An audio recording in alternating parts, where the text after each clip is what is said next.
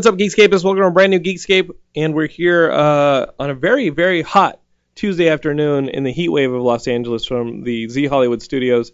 And uh, yeah, this is Geekscape, so we're going to talk movies, video games, comic books, and television.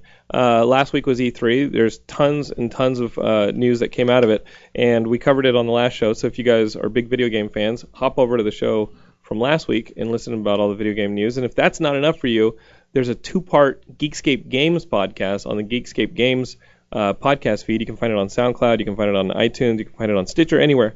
And uh, Shane did a great job of having a two-parter.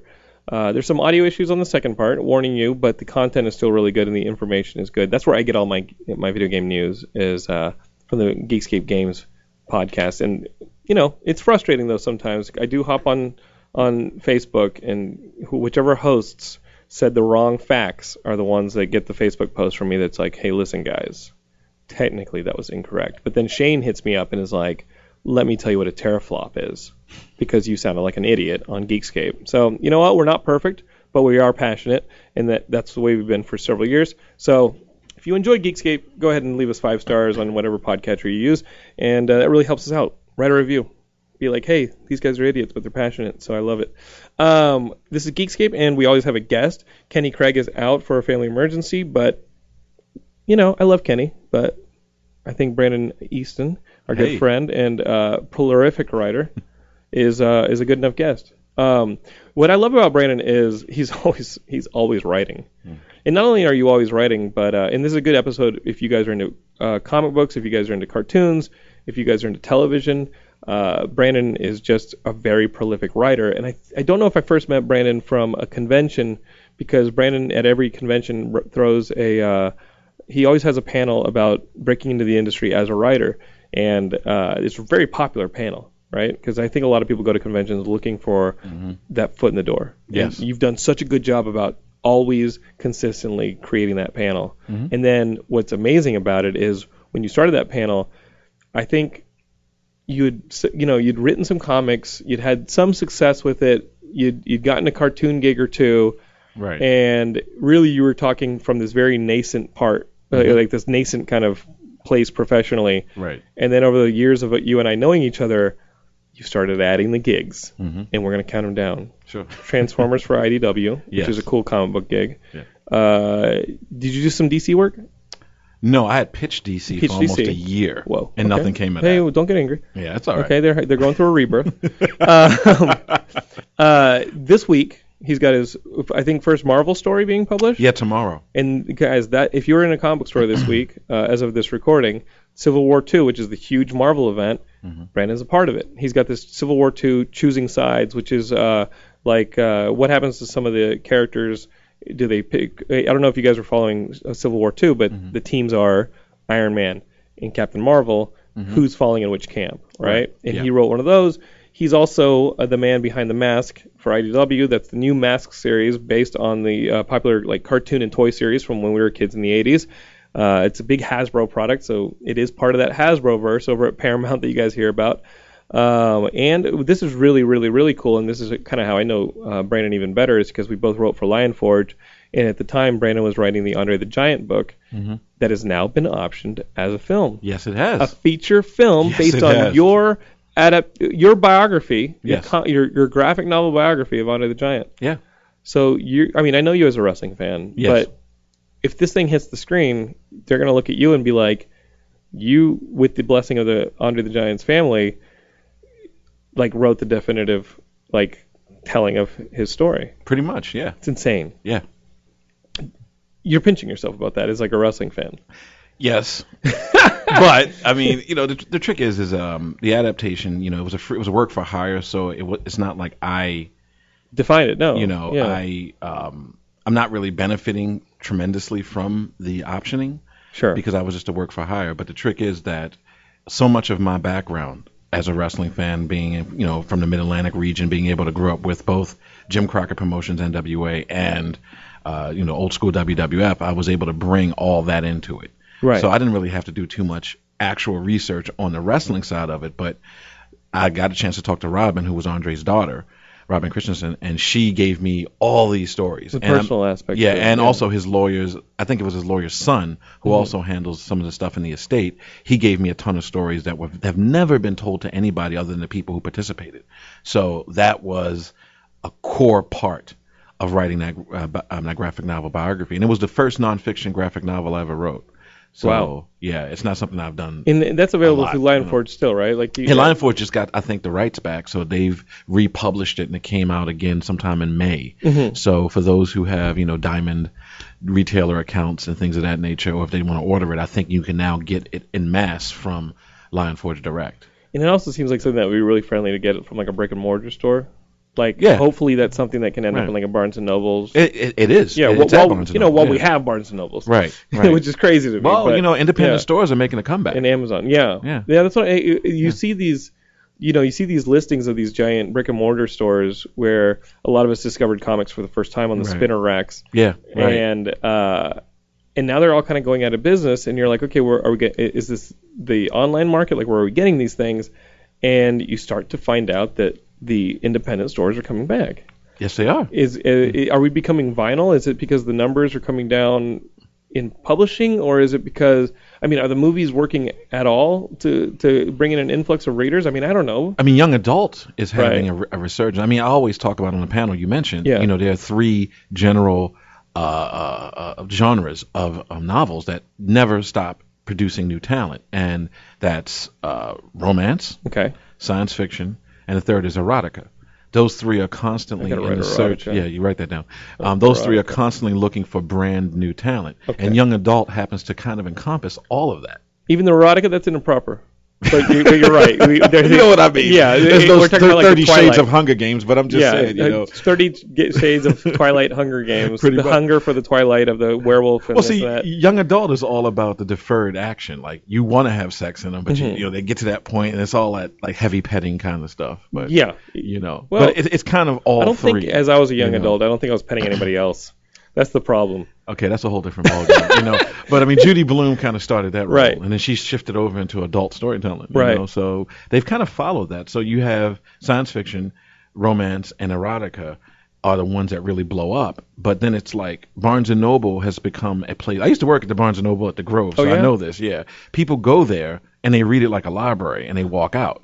Whereas with the indi- with the independent bookstore, you have more of an incentive to support the person because that person who owns it is probably at the door Right. when you walk in. They're probably behind the register. Right. So and and you, and you feel a sense of contributing to your local community's economy. Right. You know, whereas Barnes and Noble, you never, you know, who knows where that money goes. I've never met Mr. know? Barnes or Noble. Yeah, I don't Ever. it's like it's like Bartles and James. Yeah, I've never met those guys. But I mean, you guys. Or Ben and Jerry. if you're listening to this, you know Brandon now. So all I'm telling you is, uh, I think the Andre the Giant book is very unique. I think the Yeah. artwork's fantastic. I think he did it's a great fantastic. job Dennis telling Medry. it. Yeah. So you know Brandon now. He's standing at the door, and go beautiful. go pick it up. Yeah. I mean, yeah. If you guys are watching this on the video feed, the uh, Andre the Giant artwork, I think it's awesome. Denis Medri. This guy is astonishing. That's pretty cool. Yeah. Um, so what about the Marvel book? Like, is this Yeah. Marvel thing that comes out this week? Like, Yeah. uh, how'd you get that gig? Man. How did you get that? Because Well- here's the one thing we also didn't know uh, Right. mention. Uh, Geekscapists, if you were watching uh, Agent Carter on ABC, the second season, Brandon was a writer on that show. Yeah, I wrote episode seven where um, Anna gets shot. Mm-hmm. So that was one of that. That was like the biggest moment of my entire career, getting hired on Agent Carter. You know, and I'm still, you know, the show got canceled. Unfortunately, I'm still waiting to get Thanks, my next gig. Thanks Yeah, a right. lot, Geekscapists. But uh, right now, I, no, I'm not staffed right Okay. now, so I'm a little bit like, uh, this is the first time I've gone through this process of network staffing. Can I It's ask you something like, yeah, sure. because I'm doing the same thing as a director. Like I'm meeting with showrunners, Right, and we're exactly. doing the breakfast. And guys, if yeah. you need a recommendation for great coffee shops here in LA, just ask me. exactly Um, right. The and, water bottle like, tour. Okay, so you're obviously there as a writer. I'm obviously there as a director. Um, how's the conversation flow in those situations? You know what I mean? Like, how's the ice broken? You just hope to get along with these people, and Well, that if they if they if they think of you, they put you in the room or not. Well, what I'm learning the hardest way possible. I had a crap load of meetings with executives. Right. I haven't met with showrunners, but I met with like everybody but the showrunners. Okay. And what I found out through trial and main well, it's no error because I didn't make a mistake, but just not getting the job is somebody needs to make a call for you. Yeah. And I don't know enough people because I didn't come into the industry through an agency. I, I was never an assistant on anybody's desk. I came in through the ABC writing program. Mm-hmm. So my circle of contacts is relatively small compared to some people who've built their, you know, come through for 12 years. or And I've whatever. grown mine out of, you know. and, I, and for the most part, I've grown mine out of Geekscape. exactly right? Been like, oh, come on Geekscape, and then, oh, you got a gig on that show. Congratulations. Mm-hmm. Right, Let's grab right, breakfast. exactly. And then I'll be at breakfast and be like, so Mm-hmm. you want to see a video I made? you know what I mean? Like, You're real. yeah, Exactly. yeah. Do you want to see? A re- I was before Right. Geekscape. I was at a friend of mine's place uploading. He's got this crazy high speed internet where I think like the local Time Warner branch like gave him some promo and then never canceled it. And then he was paying Wow. they they never canceled it. Wow. And I look, I did that speedtest.org on, Right, at my right, house, and I was like, yeah, I can't upload Pong on my Right. like, and I've and I've got to upload my all my real pieces Three megabits Vimeo. an hour, right? And I was like, this sucks. So I Right. I literally went over to his place and I uploaded three things in 20 minutes. And It's not fair. was like, this is awesome. It's totally worth the Mm-hmm. drive down the street for 20 minutes of upload, whereas it would have taken me overnight. And then I have to apologize to Laura and be like, yeah, the internet's kind of not working right now, and uh, Mm. Right. Oh, I'm uploading my reel because I have a meeting and uh, I want them to see my stupid. But that's video. the trick. You gotta have do to, it. You got to have somebody. Well, realistically, you got to have somebody make a call. Mhm. So I'm trying to figure out how to expand my circle of contacts to work. I burnt off every favor I ever had Yes. over the last three months trying to get a job, and it didn't work. So I have to figure out a brand new way of getting a TV writing Gig. This is what we're gonna do. now. But This- we'll get back to no, no. This, Marvel, is what we're, this is what we're gonna do, Go. Brandon. Yeah. I'm gonna. You know those people who like subscribe to the breakdown services? They're actors and they Yeah. Mm-hmm. act as their own managers. You know, breakdown services Geekscape is, is something that here in LA that you have to be a manager and agent to subscribe to. And every morning, casting directors put out this Right. list called the breakdown services, and it has a definition of it has a description of every role that that is being cast at the moment. So TV shows, movies, and to subscribe to breakdown services, you need to be an agent or a manager or have some kind of license, right? I but I know actors who have gotten breakdown services by paying a manager and agent who has a license and been like, hey, just email it to me, and then they're then charging their actor friends to get it from them, and they have this whole business going on That's crazy. where they're submitting each other. Pretending to be managers, they're submitting each other to breakdown services just to get auditions. Which, hey, if you're an actor, it's cutthroat. Right. I'm all for it. So I'm going to make an alias and make your phone calls. You are going to make an alias and make my phone calls. And be like, Right. you gotta meet with Brandon Easton. He's the greatest. I saw him. You know what? Forget sliced bread. This guy right here, and I will make your The problem phone is I have an agent and a manager. No, yeah, yeah, but you yeah, know. yeah, but you just said the three months you were going Yeah, through the Sahara. yeah. Yeah, all right, what I'm telling you is, hey, listen, you know what? They're doing fine. All right, I'm sure they're making the phone calls. All right, but are they making the sale? Mm. All right, that's what I'm promising you, Brandon. Right. Is like, you guys ever heard of Brandon Easton? You may not have heard of my office, but I'm the new thing. Just like Brandon, I'm the new guy on town in town, and uh, I see you got this project you're trying to set up. Hmm, it's doomed, but I know how to save it. Right. Brandon Easton. There you go. I mean, I don't know. I, I'm working on the voice, maybe a cool name, you know. Dirk McCauley. Yeah, but I, am making the calling.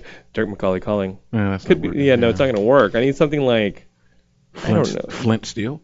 Flint Steel sounds like I'm gonna bang them. I couldn't. I couldn't help but notice the voice of your secretary as I called. And uh, mind if I drop into your office? Uh, yeah, he sounds. He sounds like a porno. Um, no, we'll But- find it. We'll find it, and we'll just make it. Yeah, we'll just make phone calls Yeah, for each well, other. why not? But so the Marvel game. Yeah.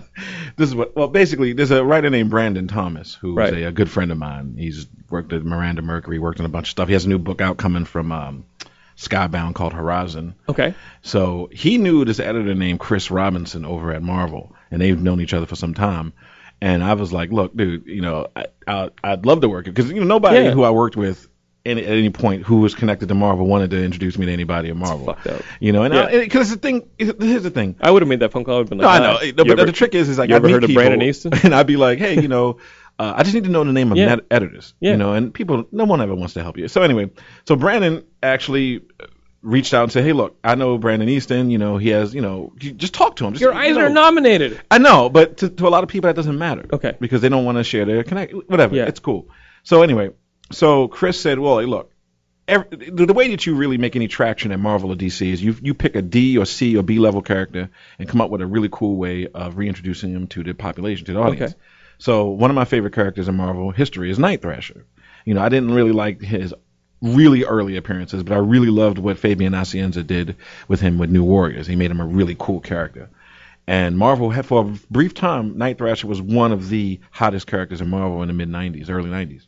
So he was dead because he died in the fir- in sometime around the first Civil War, and then um, Al Ewing brought him back in the Contest of Champions miniseries. Okay. So I said, look, you know, now we, he's back, so let's uh, do something with him. So I, I came up with this whole idea of sending Night Thrasher to different. well, I can't Okay. talk about Uh, well, that. let's not- But the trick is that Yeah. he is in the choosing sides, and in the story that I wrote, he's going to choose which uh, Marvel hero to follow, either Tony Stark Iron Man or Carol Danvers Captain Marvel, in this brand new, crazy, uh, very very Minority Reportish kind of story.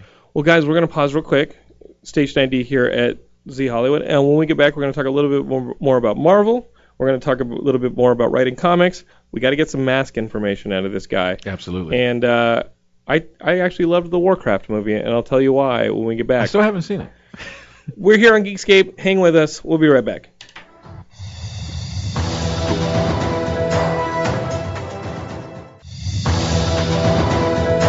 We're back here on Geekscape with like the epic, mu- like this music is bombastic.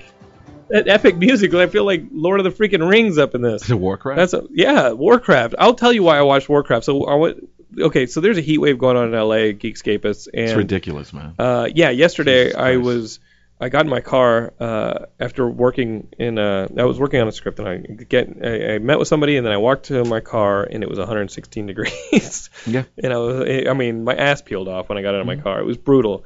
And so we've just been trying to escape this heat wave. And one of the popular ways to do it is by going to the movies. And I saw Finding Dory. Finding, How was it? Uh, it was good. They find her, but she's dead. No, I'm kidding. Uh, uh, it, it's cute. I think we have a review up on the website. Uh, if you guys are at geekscape.net, we have a review, and I think J- Dave Traverso wrote a really good and fair review as to why the movie's really good and why some of the movie is, you know, got some soft spots to it where I'm like, eh, it was cute. Uh, it, not a lot of people do it as well as Pixar, but you know what? Right. Disney Animation's been bringing the heat with stuff like Zootopia and uh, I thought the Jungle Book, like some of my favorite movies have been Disney, uh, and Dory's good, um, but man, the bar's set so high with Pixar that the real unfair thing is that you're comparing it to all the other Pixars, including Finding Nemo, which is awesome. I want My Incredibles too. That's the one I'm holding out for. Isn't that in the pipeline? It is in the pipeline, Right, and I'll be there opening day. So we went to see that, and then Sunday rolls around. We'd already seen Finding Dory, and Laura had been it shown some interest in Warcraft, and to me it was like kind of a curiosity because I had just heard all the negative reviews of it. That's all I've heard. Right. There's nothing but negative reviews, and then you hear the story about how it made a cajillion dollars opening weekend in China. Uh, it fell off a cliff the following weekend, I hear, but it made a ton of money. And I love Duncan Jones. I think he's made some great movies. So I'm like, okay, the guy who made Moon, I'm gonna give him a shot. And it's hot as hell in Los Angeles, and I gotta get out of the house. Hmm. So we go to see Warcraft because it's playing, whatever. And the movie starts, and I'm just anticipating like being miserable for an hour and a half, two hours, but seeing some cool shit, seeing some cool fantasy stuff, and right from the get go, the movie moves with like a clip, and it it really is a fast paced Right. film. It feels like it, it doesn't feel like it's truncated through editing. It feels like the movie is just aggressively uh, throwing you things, but it's not information that you can't digest. And it has a lot of ground to cover. It's immediately covering because I didn't know any of this stuff about how Azeroth is where the humans live, and the orcs actually come from a different dimension, dimension, Right. and their planet is dying because it's pretty much dead because this evil, uh, because this magic that they've uh, been seduced by has warped the world, and so what what the orcs are doing is looking for a new world to uh, conquer, and so they oh, they they suck the life out of these people and use it to power this gate, which then can let them into Azeroth, where these humans have had peace for years with these elf races and magicians and stuff, and these orcs invade, and they want a new, basically they need they want a new place to to be able to to to conquer, and at the heart of it are these orcs who are like, what we're doing isn't right, and we've been perverted by this chaotic evil magic. And uh, and so there's a lot of character stuff in it, and what I like about it is it's not shot traditionally. There's some stuff in here that is like POV. There's some uh, oneers. There's some upside down shots. There's some cool stuff because it's because I think Duncan Jones has a great vision, and the script isn't bad. The performances are aren't bad, and the imagery is awesome. Mm-hmm. And I thought it was a fun movie. I Hmm. went in there with very low expectations, and I went in. I went. I walked out absolutely loving the movie and being like, I've never played a second of this game series, and I loved it, Hmm. which was a very pleasant surprise. So Okay. there, that there. I, I mean, now you're gonna go see it and be like, all right, Jonathan loved it. I can't wait to love this movie. It's a piece of shit. But, but no, stay optimistic. I think I don't know Geekscape, but some of you've probably seen it and you might disagree with me. But stay optimistic. And in, in, in the other thing is, just fall back on your love of fantasy. Hmm. As I'm watching this thing, I'm thinking about how much I love Game of Thrones, how I grew up on Dragonlance novels. Yeah. And here I'm literally watching wizard battles and all this amazing imagery, and, and it's just reminding me of those Dragonlance books and being like, hey, if I ever got a chance to make a Dragonlance movie, like this is what it would look like. Hmm. And I think Duncan Jones takes it beyond the level that we've seen before in like in in respect to the old Dungeons and Dragons movies from a few years ago where maybe the hmm. filmmaker wasn't a genre guy. Maybe he didn't hmm. come from that place where you embraced either the game, the source material, hmm. or the, the the genre. Because I think I think if you're going to approach this, I mean, as somebody who, d- does adaptations, we'll, Yeah. we'll talk about Mask.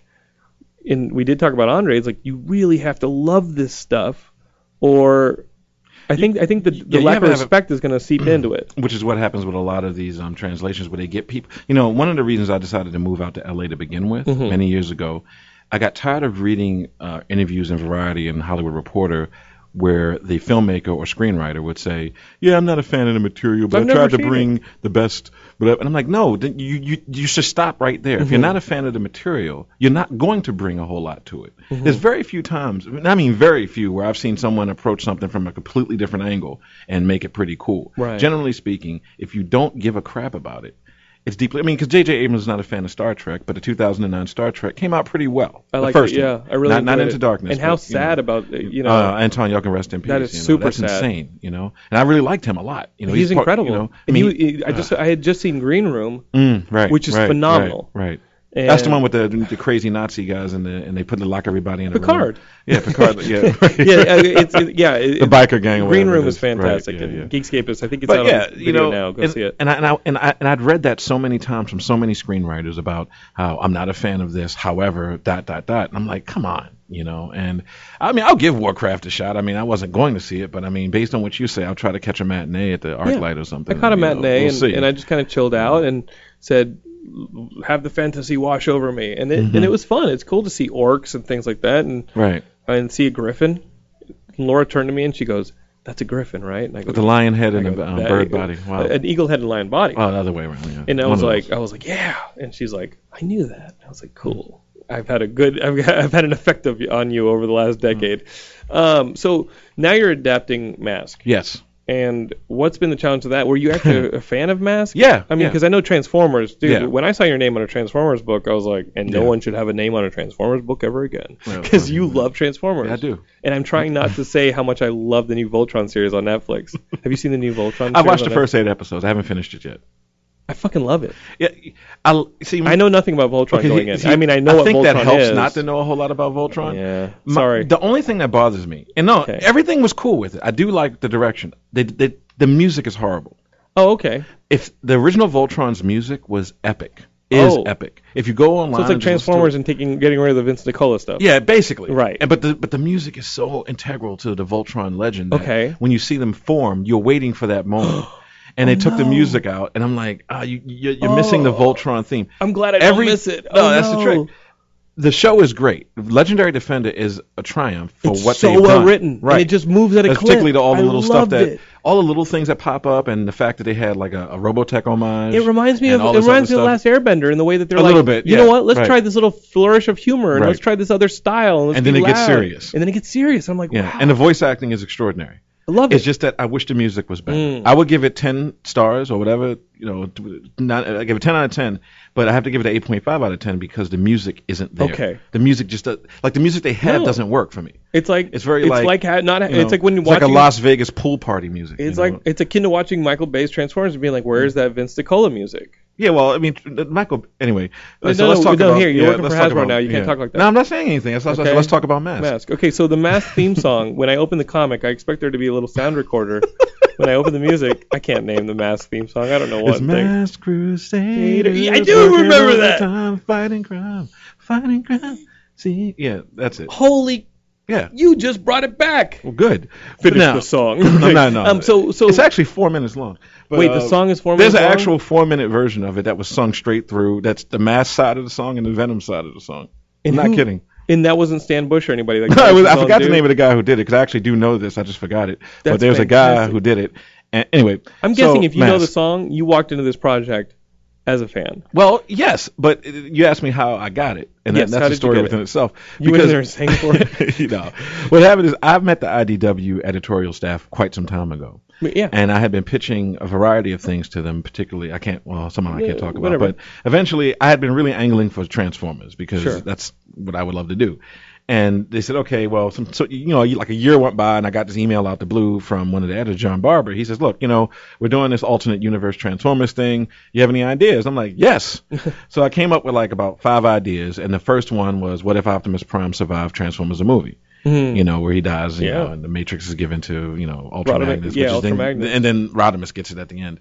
I just But, say um, Robert Stack. Yeah, Robert Stack. I'm like, Robert Stack- I love Robert yeah, Stack. he's man. great. And Unsolved Mysteries is my jam. But anyway, so um, I did that. You know, some Hot Rod fans really reamed me hard online because I made Hot Rod kind of a jerk in it. But whatever. But I Hot Rod was a jerk. That's the that whole was his point. character. So you know, but some people He was immature Some people are was- stuck in 1986. But being stuck know. in 1986 acknowledged that the whole point of that movie was at the Yeah, beginning of well, the movie. You're, you're coming from a Prime- logical perspective. Optimus Prime dies because Hot Rod was a jerk. as an insane Transformers fans, there are fans within the community that go a little bit too far, and I used to be one of them, but I stopped. If he stays, a, if oh, yeah. Well, anyway, all right, so you've then raised my ire. some time went by. It's like talking about you know Iron Man three, but uh, no, some time went by.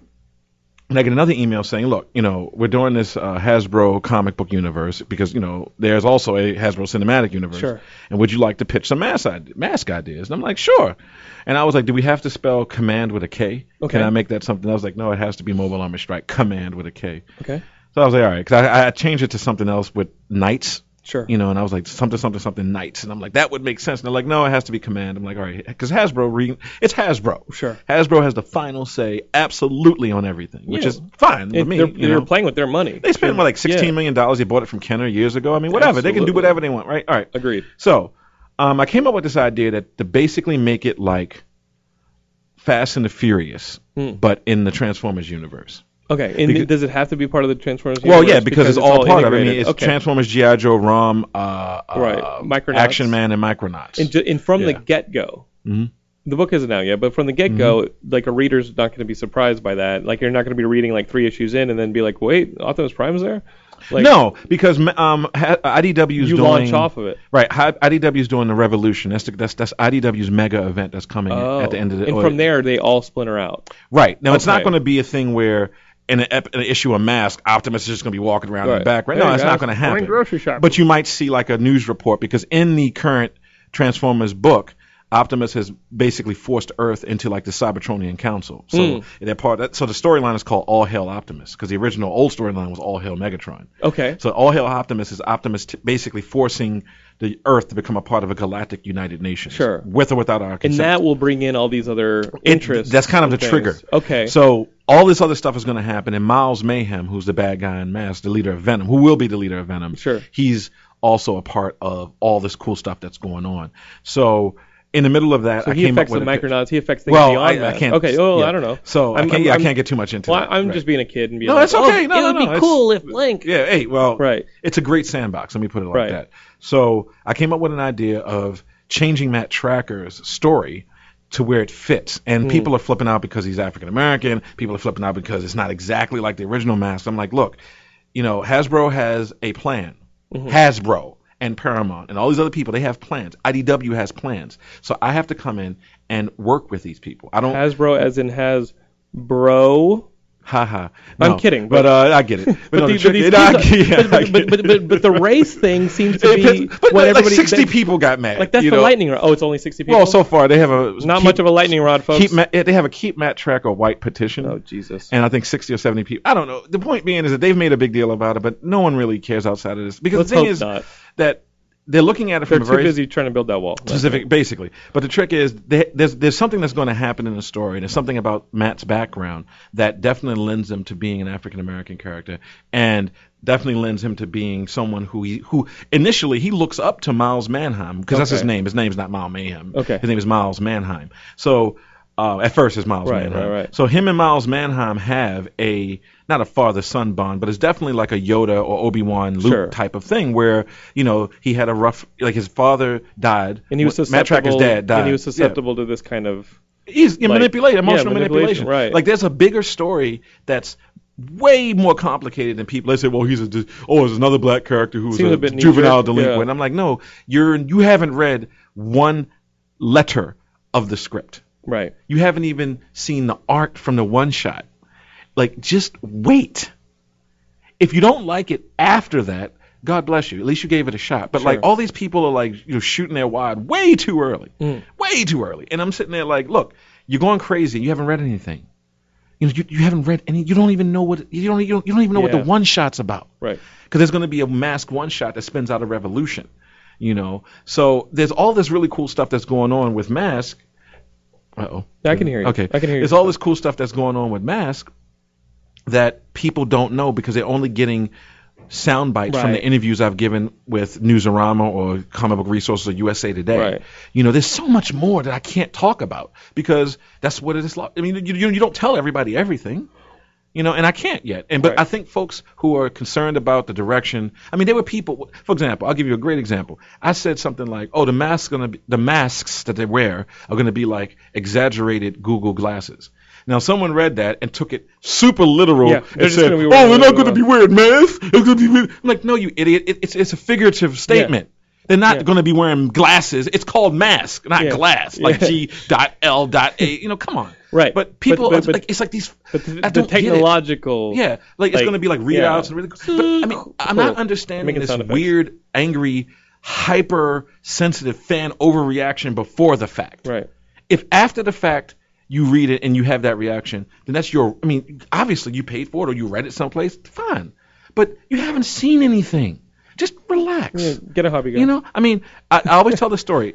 I, I was such a Transformers fan at one point that I lost like friends because of it. I lost a girlfriend over. it. Hold on. Let, me see Believe it or not. Let's take a break. Yeah, When we get back, I'll tell that story. We're going to take a spot break. When we get back, you were going to tell that story because be it sounds like a to. good one. Yeah. And then we're going to talk about how Brandon plans to go into your house and find all your old mask toys and comic books and burn Replace them. them. Replace them all.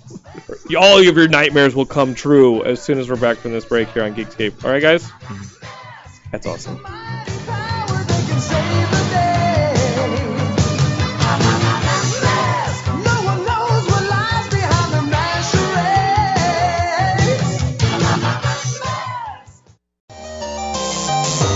All right, Geekscape is success.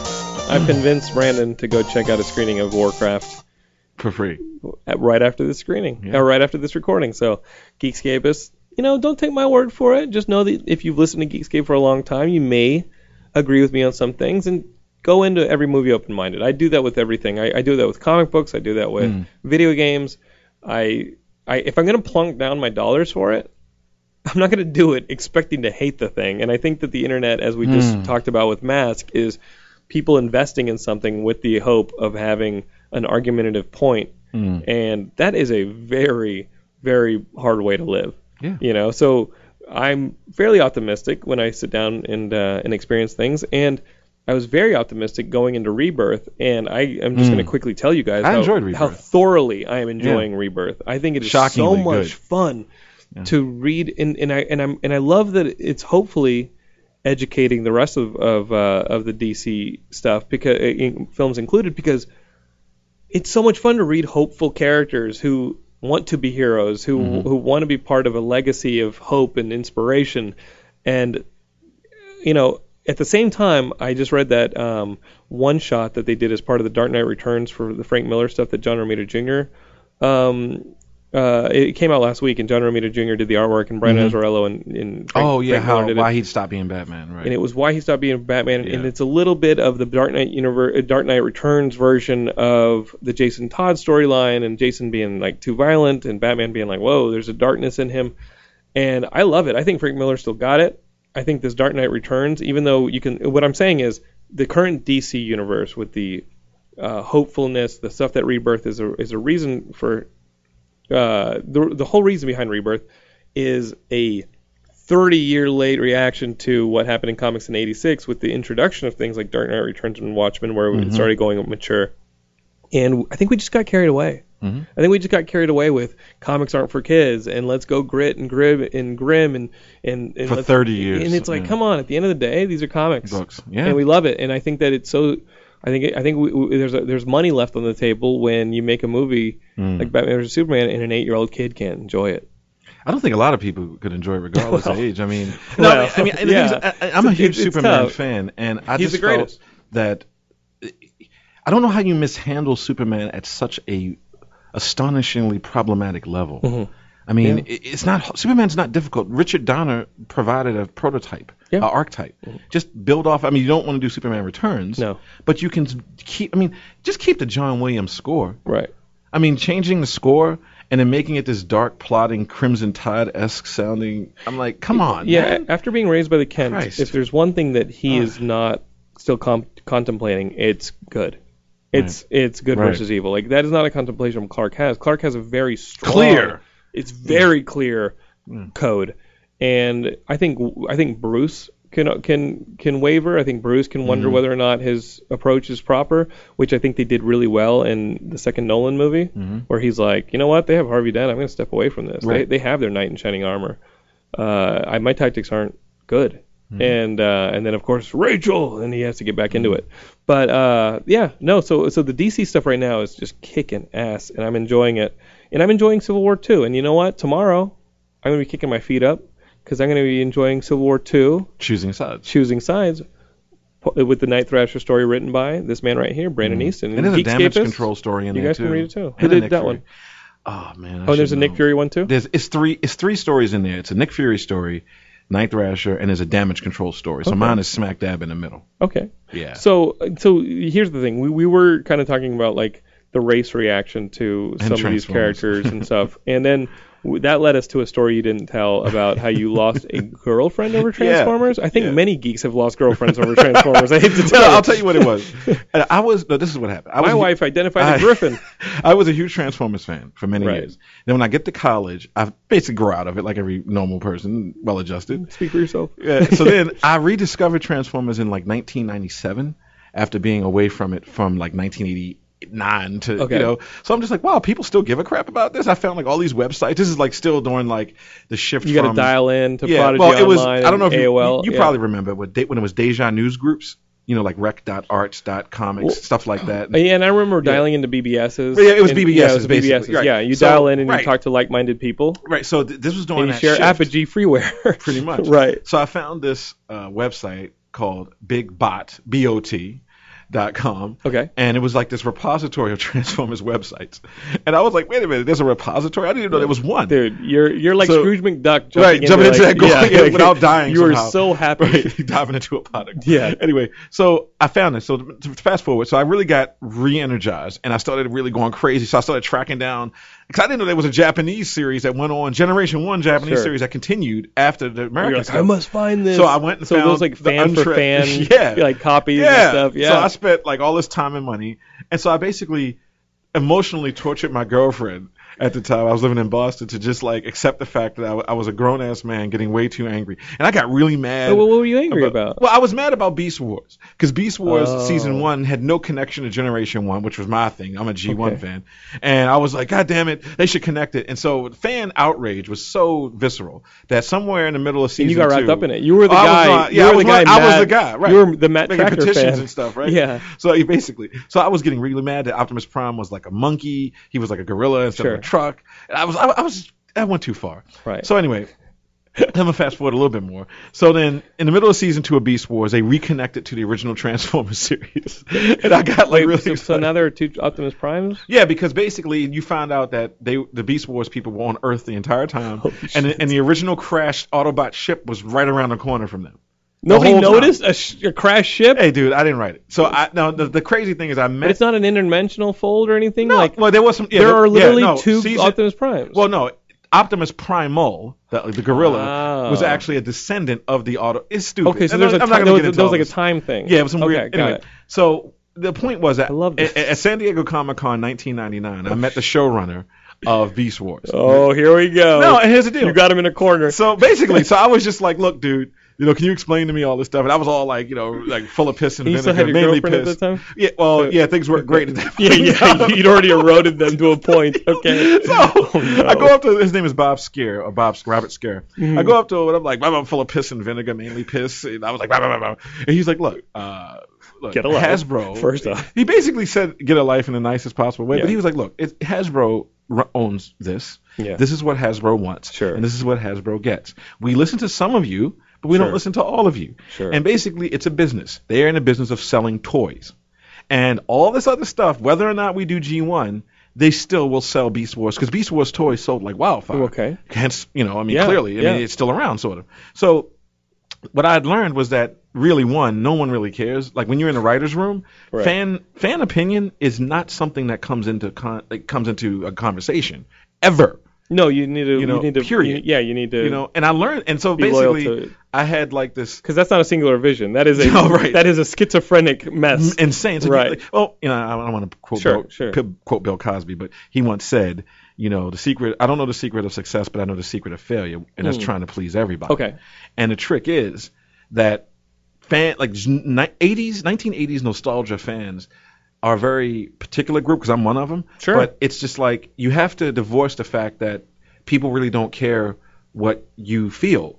It's about whether or not this company is going to make money. So for every guy like me who's outraged and pissed off, there's about maybe a million people who will still buy that stuff. Mm-hmm. So when you do a million to one, or really let's say five hundred thousand to one, you know who are they going to listen to? I mean, Right. the needs of the man. I mean, this is I'm not Spock. You know, it's like the needs of the many do not. Uh, you know, they outweigh the needs of the few or the one. Sure. So in this particular case, you know, the great majority of people who are going to buy Transformers or Mask or ROM or GI Joe, you know, GI Joe's gone through so many incarnations, and people get mad. But it's like, look, you're never going to 1983, It's 84, Yeah. 85, 86, 87 will never Yeah. come back.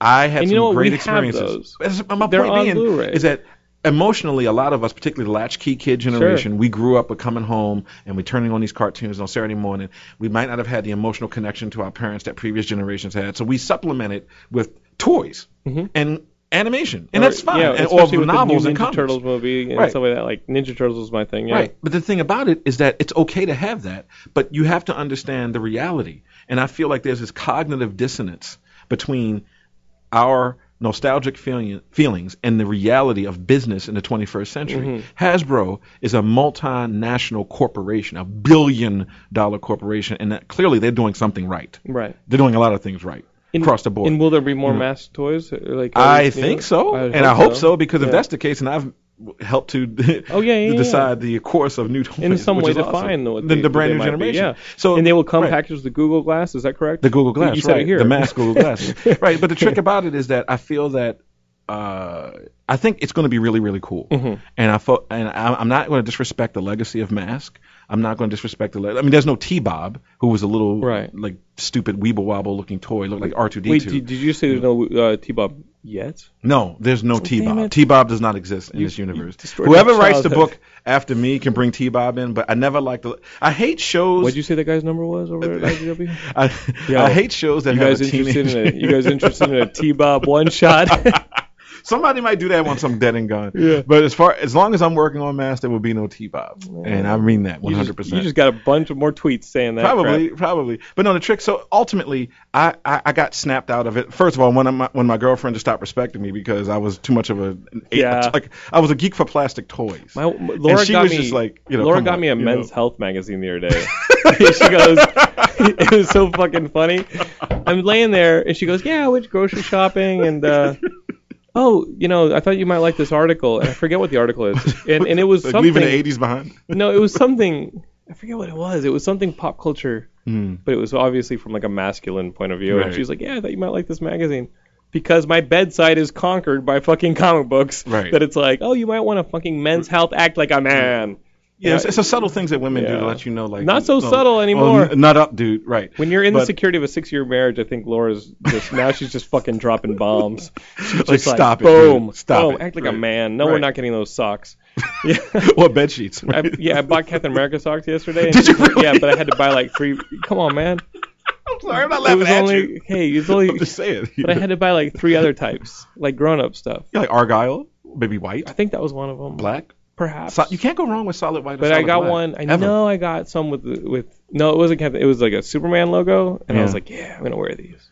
Dude, did you see the like, geek ties? Okay, you will never wear did, me did, again. No, did you see the geek ties? no, They have these ties that are almost fashion, Okay. but if you look closely, they're all geek symbols. that's cool. Yeah. Well, Nintendo did a whole thing with Vans, and they did all these oh, Vans Oh, right, shoes, yeah, and, I, yeah. and I one of them I- looks like a controller. dude, I brought up the Yeah. website, and I was like, fuck yeah, and Laura's like, fuck no. There you I was like, okay, So- maybe I'll just get the Donkey Kong So that- socks with because I that- can conceal them. So, I, so Donkey Kong, right? It's like ladders. But uh, the trick. So basically, that's what got me out of it. Okay. Once I got back to the East Coast after going to Comic Con for the first time in '99 and having going to the Beast Yeah. Wars panel, and I was determined to really give it to him. And he said basically what you said earlier on the show just now. So it's like, yeah, yeah. So, You've come so full it, circle. It snapped me out of it, and and I, and I had to, and then I had friends who got mad at me because I was always talking. I mean. I was really bad. Like when I say I was bad, I mean I, it's hard to see it now. there are hopes for you, p- But- passionate geeks listening right, to this. but there was a point when I went like if, anytime I said a word that began with tr, people would like start to shudder 'Cause they Oh. thought I was going to say something about Transformers. Yeah. Yeah, so if I said train, huh? oh, train, oh, okay, it's just a train. Wait, know. it's not, Not even a train that Train. turns into a robot. Well, that would be Astro. yeah, Train. There you go. Well, um, listen, Brandon's gone full circle. He was one. You know what? He was one of you guys. He started out passionately, just as a fan, or maybe sometimes too passionately, Mm. and now look at him. I'm not gonna, you know, he's he's sitting here and he's helping uh, steer the ship of some of our favorite franchises. And dude, I do hope you land some of those TB gigs. Mm-hmm. Yeah, That would be Yeah, awesome. that would be nice. And I do hope uh, somehow they put some of that music back in the next season of I Voltron, hope so. Legendary God, Defender, because so. that'd be awesome. And I'm enjoying it. And I, dude, I hope you enjoy Warcraft. Um, but Yeah. you don't gotta take my word for it. And you know, guys know how it is here on Geekscape. Brandon's gonna be at uh, San Diego Comic Con. If you guys are, obviously visit the Geekscape booth. We're gonna have Yeah. tons of fun and lots of friends. And I have my there. panel Friday. And this panel that we're talking about, breaking into the business, Mhm. he's gonna have it uh, Friday. There's uh, Six o'clock. Tons of stuff coming. So six o'clock on Friday. Circle Room that one. 32 AB. I think I'm on an ad- adapting television to comics panel on Thursday because of? Miami Vice. But I have to double check that. But Nice. Geekscape is the whole calendar will be up on Geekscape.net. And if Brandon wants to make an appearance prior to Sure. his uh, panel at the Geekscape booth, we can work on that, and to. we'll put that up on the website. So that's basically all the news that's fit to print. Uh, you guys can pick up the uh, Marvel Choosing Sides issue that's uh, in- on stands uh, Tomorrow. this week. So enjoy that, and then of course the Andre the Giant comic. You guys Closer to definitely, heaven. definitely read that one and be on the lookout for Mask. Uh, Geekscapists, we're going to be off next week, but the podcast will be back soon, and obviously it's the road to Comic Con, so we won't be away too long. Uh, keep checking Geekscape.net, our Facebook, YouTube, Twitter, and all that stuff for all this news. We love you guys, and we will see you next time. Take care.